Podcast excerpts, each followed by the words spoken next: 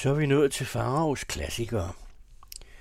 I denne uge vil jeg præsentere jer for en forfatterinde, som øh, i starten af det 20. århundrede var meget berømt, både i Danmark og uden for Danmark, især i de tysktalende lande, men også i Polen og Tjekoslovakiet, og meget solgt hendes øh, roman Den farlige alder fra 1910 blev en skandale succes og solgt i massevis af eksemplarer i Tyskland og Østrig.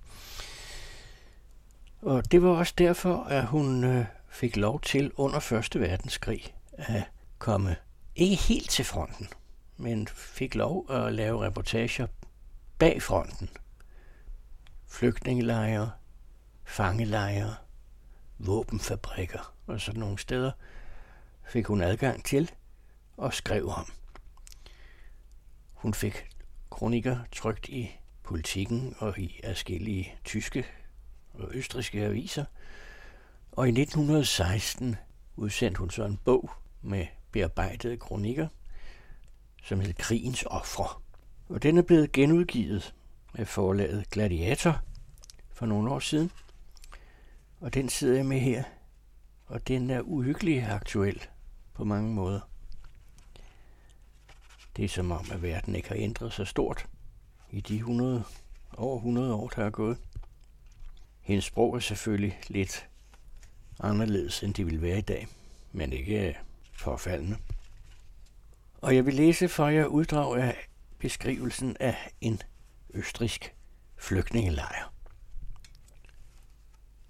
Også dengang var det ukrainere, der flygtede, blandt andre. Det er i hvert fald dem, der er mange af i den flygtningelejr, som hun beskriver her. Karin Michaelis. Og øh, jeg hopper ind, hvor hendes øh, almene indledning er overstået. Hver flygtningelejr er en by, blevet til på et magtbud, stampet op af jorden. En by med vandværk, kloaksystem og elektricitet, med kirker, skoler, fabrikker og hospitaler, med håndværkere og lærte, med øvrighed og love. Sproget, der tales i disse lejre, er forskelligt som de folkeslag, hvoraf Østrig-Ungarn består. Flygtningene selv kan deles i to bestemt afgrænsede grupper. De, der søgte flugten af egen fri vilje, da deres bosted blev truet eller ødelagt, og de, der tvangsmæssigt kom bort, fordi egnen af strategiske grunde skulle evakueres. Begge grupper smelter af der sammen i en stor fælles følelse. Hjemvej. Mod baggrund af helt naturlige, alt overskyggende hjemvej, må det Herkules-arbejde ses og forstås, som udføres i ministeriet og af lejrøvrigheden. Hvad der end ydes og var uennyttigt, bliver det dog umuligt at tilfredsstille disse midlertidigt sammenbragte menneskehorder. Det ynkeligste hjem står for dem i et sådan skær af fuldkommenhed, er så fantasiforklaret og drømmeomspundet, at den forløbige tilværelse må synes dem et fængselsøde. Der gives nomadenaturer, som trives herligt overalt, men da nomadens første livsbetingelse er retten til selv at vælge, hvor og når han vil opslå sit telt, er det er andre vælger for ham nok til at gøre ham ulykkelig. Ulykkelige er de alle, både de, der klager med ord, og de, der bærer smerten inden i sig. Kun børnene, der jo ofte her lever under langt gunstigere vilkår end i deres hjem, synes at have slået rod. Den mand, hvis hele ejendom, frugten af et livs møje, på en eneste dag blev lagt øde, er ikke værst faren. Han har ikke mere at miste. Livet, det eneste, der var at redde, har han i behold. Ulykken gør ham sej. Han udholder sultens kvaler, vandrer snese af mil med sårede fødder over bjerge og dale, til han når den stationsby, hvorfra han føres til lejren. Er han først der, fødes han på ny, får mod til at begynde forfra, ja forlenes ofte med en styrke, han aldrig før besad. Livets værdi er gået op for ham. Livet selv er blevet hans driftskapital. Langt værre faren er den skikkelige, uvidende bonde, som lever i en afsides fattig egen, uden at ane, at krigens polyparme er udstrakt efter ham.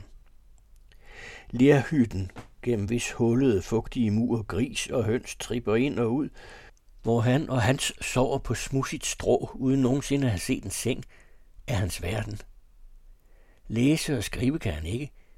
Der er langt til skolen, og ingen har bekymret sig om hans ånd. Men uden for hytten står en busk, der hver vor blomstrer hvidt og hver sommer hænger fuld af sorte bær. Og over på højen skinner den malede trækirke, hvor til han og hans kone og alle naboerne i Mils omkreds vandrer over markerne på alle helgeners dag. Af dårlig vane vriser han over sin armod, men han kender ikke bedre og er inderst inde fyldt med frem tilfredshed. Til hans hytte kommer en dag en flok fremmede vandrere. Deres øjne er vilde af skræk. De taler usammenhængende, uforståeligt. Kvinderne vrider deres hænder og græder uden tårer, blot med grimasser, som de hellige martyrer over i kirken. De styrter sig over vandkarret og anråber i den gode Guds moders navn om brød eller polenta. Bunden giver dem at spise. De falder om og sover ind. Om natten hører han i et fjerne lyde, som af voldsomme uvær. Uroen er kommet ind i hans stue. Angsten slider i hans sind. Når de sovende vågner, fortæller de ham om fjenden og udmaler, hvad der skete langt på den anden side af skoven, hvor deres landsby lå, indtil nu. Op ad dagen rusker det er der i lugedøren. Flere fremmede tumler ind, kræver vand og føde, kaster sig på gulvet og sover stønnende ind.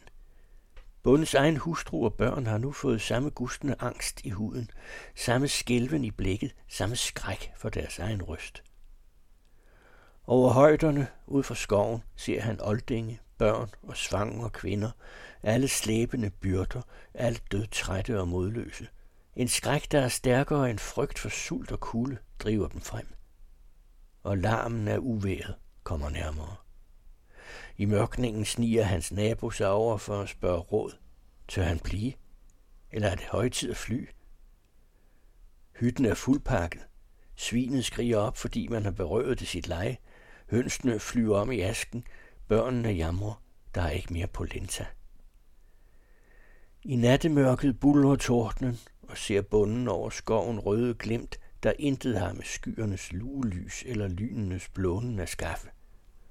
Underlige røde skyer brænder huller i mulmet. Skoven skælver.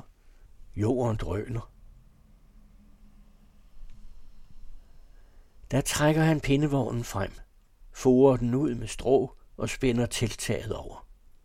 Så læser han grisen med bundne ben og hønsene med sammensnørede vinger på, og halm og huder og huskeråd og de mindste sovende børn, og mens de ubudne gæster morer vredt, fordi man forstyrrer deres søvn, spænder han sig selv for vognen, og hans kone skyder på. Hvor han kommer frem, ser han over markerne, ud fra hytterne, fra dem nede i slugterne og dem op på højderne, lignende tog. Man støder sammen, man jamrer i fællesskab, men ikke længe. Den gustens skræk, der som en visnen breder sig over huden, har også lammet rysten. Øjnene er ikke mere vilde, de er som frosne vande. Der styrter en bondes eneste ko. Der sejner et barn. Der føder en kvinde. Stundom forsvinder et barn, og moren løber lange veje tilbage for at lede, men toget drager videre, med skrækken som forspand, med døden i hælene. Og ind i alle disse arme sjæle lyder allerede i det ene eller det andet tungmål hine ord, som de ukrainske flygtninge siger ved dag og sukker ved nat. Dodomo hjemad. Længslen har skåret sin ulægelige flænge i deres hjerter. De er værst farende, fordi uvidsheden rusker og river i dem. Er deres usle lærhytte i behold? Gror træet udenfor? Står kirken endnu på højen? Solen er længst gået ned. Lejren henligger i et dybt mørke. Kun på hovedgaden, Korsåen, hvor ved dag er myldrende trafik af mennesker, okser og små forkælede heste, og hvor fra hundreder af udspændte snore de røde skjorter og håndklæder vejer som flag i blæst, brænder de elektriske lamper. Men deres lys er svagt, og ingen stråle strejfer de fjernere barakker. Jorden er leder og klæ. Mudderet skvulper om fødderne. Her og der gynger et gangbræt, sågar med gelænder. Mørket er beængstende. Skæret fra enkelte barakkers vinduer virker sørgeligt og vildledende som pludselige månestrejf i en natlig skov. I det fjerne lyder klagende sang. Ukraines beboere er troende. De overholder fastedagen. Byrden af deres formentlige sønder hviler tungt på dem. De beder og synger, inden natten kommer. Min blide ukrainske veninde har lovet at vise mig barakkerne hver aften. Jeg har set alt ved dag. Stor ydre forskel er der ikke mellem det halve dusin flygtninge og fangelejre, jeg efterhånden har besøgt. Gader på lige, gader på tværs, som i Amerika. Først var barakkerne overalt jordbrune af tjæretættet træ. Nu kalkes de over, eller males over, så de skinner hvidt, som de snedækkede skærvedønger ved vejkanten. Barakkerne er næsten ens af farve og størrelse. Uligheden bemærkes først ved grundigt eftersyn. Det, som giver lejren særpræg, er menneskene, der befolker den. I denne lejr findes hen imod 30.000 ukrainske flygtninge fra Galicien og Bukovina. De har strøget deres tidligere navn rutener, der under krigen er sunket ned til at betyde, om ikke direkte forræder, så i hvert fald mistænkelig, og kalder sig nu kun ved det oprindelige afstamningsnavn, ukrainer. Da samtidig Rusland har berøvet Ukraines mange millioner dette navn og påtvunget den betegnelsen lille russere, forstår man, hvilken martyrglorie ordet Ukraine og navnet Ukrainer omstråles af. Østrigs ukrainere, der måske inde i hjertedybet håber på en uafhængig sammenslutning med russisk Ukraine, er glødende patrioter. For resten er de blide og sagtmodige, lette at kue, lette at skræmme. I dem lever hverken oprørstrang eller herskertang. I århundreder har man beundret husulens og rutinens skønne, brogede broderier. Da den store russerinvasion fandt sted, benyttede fjenden sin magt til at bortfjerne eller til intetgøre museernes samlinger af ukrainske håndarbejder. Det var for staten et tab, men kunsten selv led intet derved. Som folkeviserne opstår af sig selv, og lige blomsterstøvet føres videre af den farende blæst, bliver disse ejendomlige mønstre til inde i de enfoldige kvinders tanker. Det er en del af deres udtryksform, og lader sig ikke udrydde. Min ledsagerske fru von Baschinska tilkommer æren for her at genoprette, hvad krigen forbrød. Hun lader de ukrainske flygtninge afsy i flere eksemplarer alle de mønstre, de bærer i erindringen. Sammenlagt tæller de tusinder. Når stoffet er udtømt, overgives samlingen til museerne som erstatning for de røvede skatte. Broderierne udføres uden tegning på fint håndvævet lærred med mange farver, ofte over en eneste tråd, almindeligvis ens på ret og vrang. Mangt øjes sekraft svinder før tiden, men end ikke halvblindhed forhindrer husulkvinden i at overbrodere sin mands skjorte og sin egen særk. Det er nationaliteten og traditionen, det er slægtens ældgamle stamtræ, hun således indsyr, og det er en lige så væsentlig som den ofte flere meter lange kæde af ægte eller falske koralperler, hvormed hun omslynger sin hals og forårskinspelsen med det lodne indad. Vi er ved målet. En dør åbner sig, og den lune bølge af lyd og lys, lugt, varme og liv slår sammen om os. Fjernt minder billedet om senaften på visse torve i Neapel, hvor befolkningen står om friluftsildstederne og med fingrene spiser den glående oliestegte fisk og makaronien, der øses op af dybe kar. Barakkens fire nøgne brædvægge bærer et højt, åbent træspareværk. Et eneste ubeskyttet blus fra oven kaster lys ned over den rødglødende kogeovn, hvor en halv snes gryder og potter syder og svider om kap mens oldinge, kvinder og børn og en enkelt bryllupsklædt soldat på overlov pluderne trænges for at få del i det livlige syn. Det flammende ovnskær blusser over nøgne ben, rytterstøvler og røde pluderbukser, over blodfarvede hovedklæder, koralkæder og skørter. Man har lykkeligvis kul i overflod, og der spares ikke. Har bagende, kvælende hit. Gamle hvidtjavsede mænd med rørende øjne og sælsomt skønne ansigter trykker sig trods varmen sammen i deres lange skinvamse, der bærer spor af årtiers slid. Ikke blot i form af snavs, men af alle hånden lapper, flikket på med sejlgarn og broede snore. En hel husullandsby lever i denne barak, og alle, unge og gamle, bærer nationaldragt. Over den lange, rigt broderede særk, der altid kommer til syne igen for neden, en pelsforet, ærmeløs skinvest, om hofterne et glat, rødbroget tøjstykke, der ikke når helt sammen foran. Over dette, for at dække særken, en art forklæde, rytterstøvler eller bare ben. Endeløse koralkæder om halsen, et rødbroget hovedklæde over det blanke, velplejede hår, de gamle kvinder som de gamle mænd bærer både inde og ude den tykke, vindtætte forskinspels. Den velhavende husulkvinde viser sig ude kun til hest og med rytterstøvler af uopslideligt fint garvet skin. Hendes nøgne fødder hører hjemmet til. Men her i lejren overholdes ingen etikette, og hun traver rundt i sne og sjap på bare fødder. Hun som de fattige kvinder. Vi kommer just i aftensmåltidets gode time.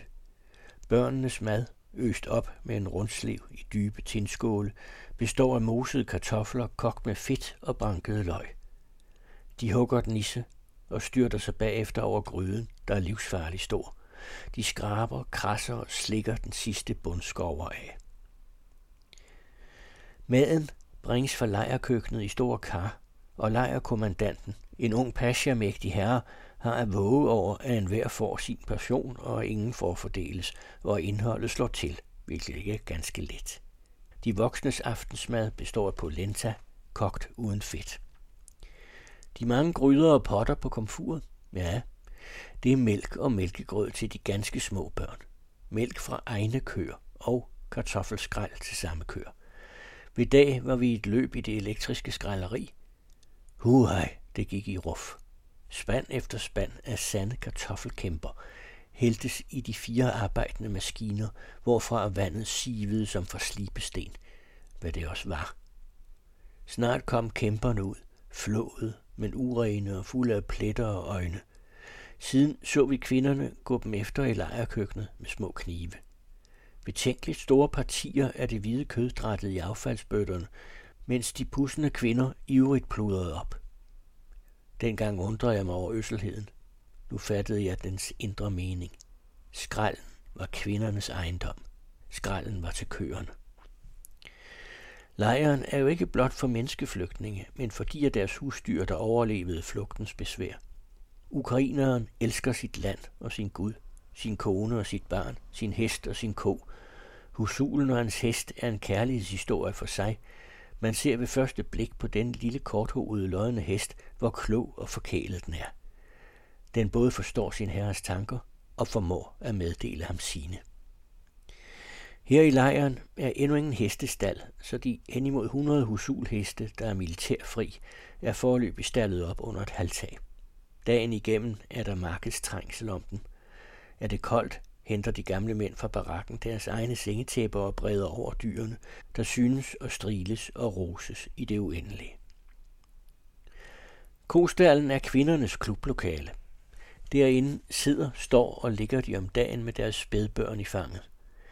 Derinde, i det dampende, gødningsdunstende halvmørke, broderer, pludrer og synger de. Når aftenen kommer, må der myndighed til for at drive dem hjem i deres egen folk. Nylig havde man tinget nogle snis køer i kost hos selve borgmesteren i stationsbyen. Men savnet af de kære dyr var ikke til at udholde, og netop i dag blev de i triumferende procession hentet tilbage. Der var feststemning over hele lejren. Det er meningen, efterhånden som lejren nærmer sig det fuldkommende, at adskille kønnene, således at de ugifte mænd bor i barakker for sig og de ugifte kvinder for sig. Men alt tager tid, Forløbig har familiebarakkerne overtaget. Der er åbne båse langs barakkens vægge og en dobbelt række toetages båse til højre og venstre for komfurovnen.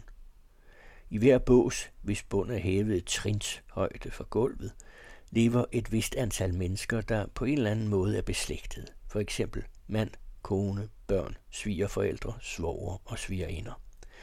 Man sover tæt side om side på stråsække med et par tæpper over. Der er ikke plads til noget svir. På hylder i båsens baggrund og på lange spire anbringer flygtningene de ofte mærkelige genstande, der står deres hjerte nærmest. Potteskår og umage støvler, i tubrudte lamper og tomme flasker pynter disse vægge. Det redde huskeråd i form af klæder og skin ligger fastsnøret i sække og afventer bedre tider. Hver bås har sin lille private tøjsnor, der altid hænger fuld af intime klædningsstykker, som her efter vasken tørres hastigere end i det fri. De ukrainske kvinder syr med lidenskab. Syr stående om ovnen med det broede brodergarn slynget om halsen. Syr liggende i båsene. Man klæder sig ikke af til natten, løsner høj skinvesten. Syr muligvis i søvne. Fru von Baschinska er åbenbart hele lejrens mellemmand. Hun er som den helgen, man påkalder af frygt for ikke at banke på hos selve vor herre. På hende læses alle klager, kommissioner og ønsker. Man trænger sig om hende, fingererer ved hendes klæder, søger at fange hendes blik. Snart uddeler hun penge, snart undersøger hun et halvfærdigt broderi, snart giver hun udgangssæd. Hele husulbarakken er i vonde. Tænk, lejerkommandanten vil ikke give udleveringssedler til nogen her. Og hvorfor ikke?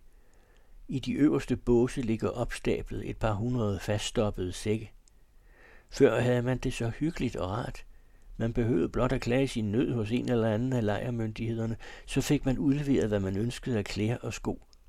Men da øvrigheden kom efter den rivende daglige omsætning på børspladsen, blev man strengere. Nu skal flygtningen bevise sin trang, og får først da udleveret en seddel med navn og datum, hvorpå står, hvad vedkommende behøver. Der føres kontrol. Den, der får en ny frakke, må aflevere den gamle. Uddelingsdepotet er som en slags skønhedsbrønd. Man kommer ind med såleløse sko, med fedtstive laser og mødingfærdig lue. Man går ud som en ren laps. I skummerværkstedet repareres alt. Er der en hel støvle kun et hul og en pløk tilbage, bygger man derover en komplet støvle op og har den gode samvittigheds fornemmelse af ikke at lade noget gå til spilde.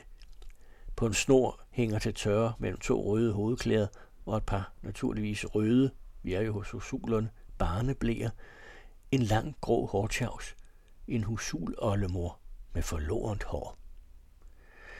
Da vi skal til at gå, strømmer man endnu tættere sammen om os.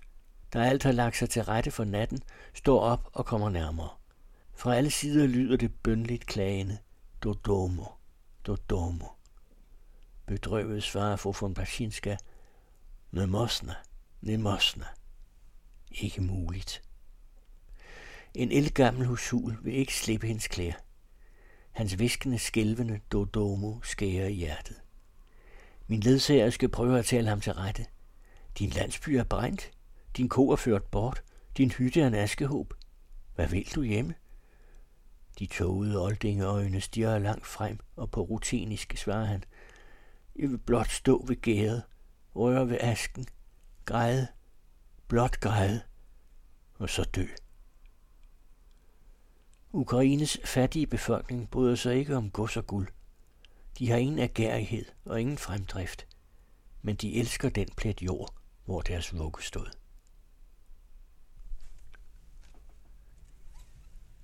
Ja, så meget får I i denne omgang.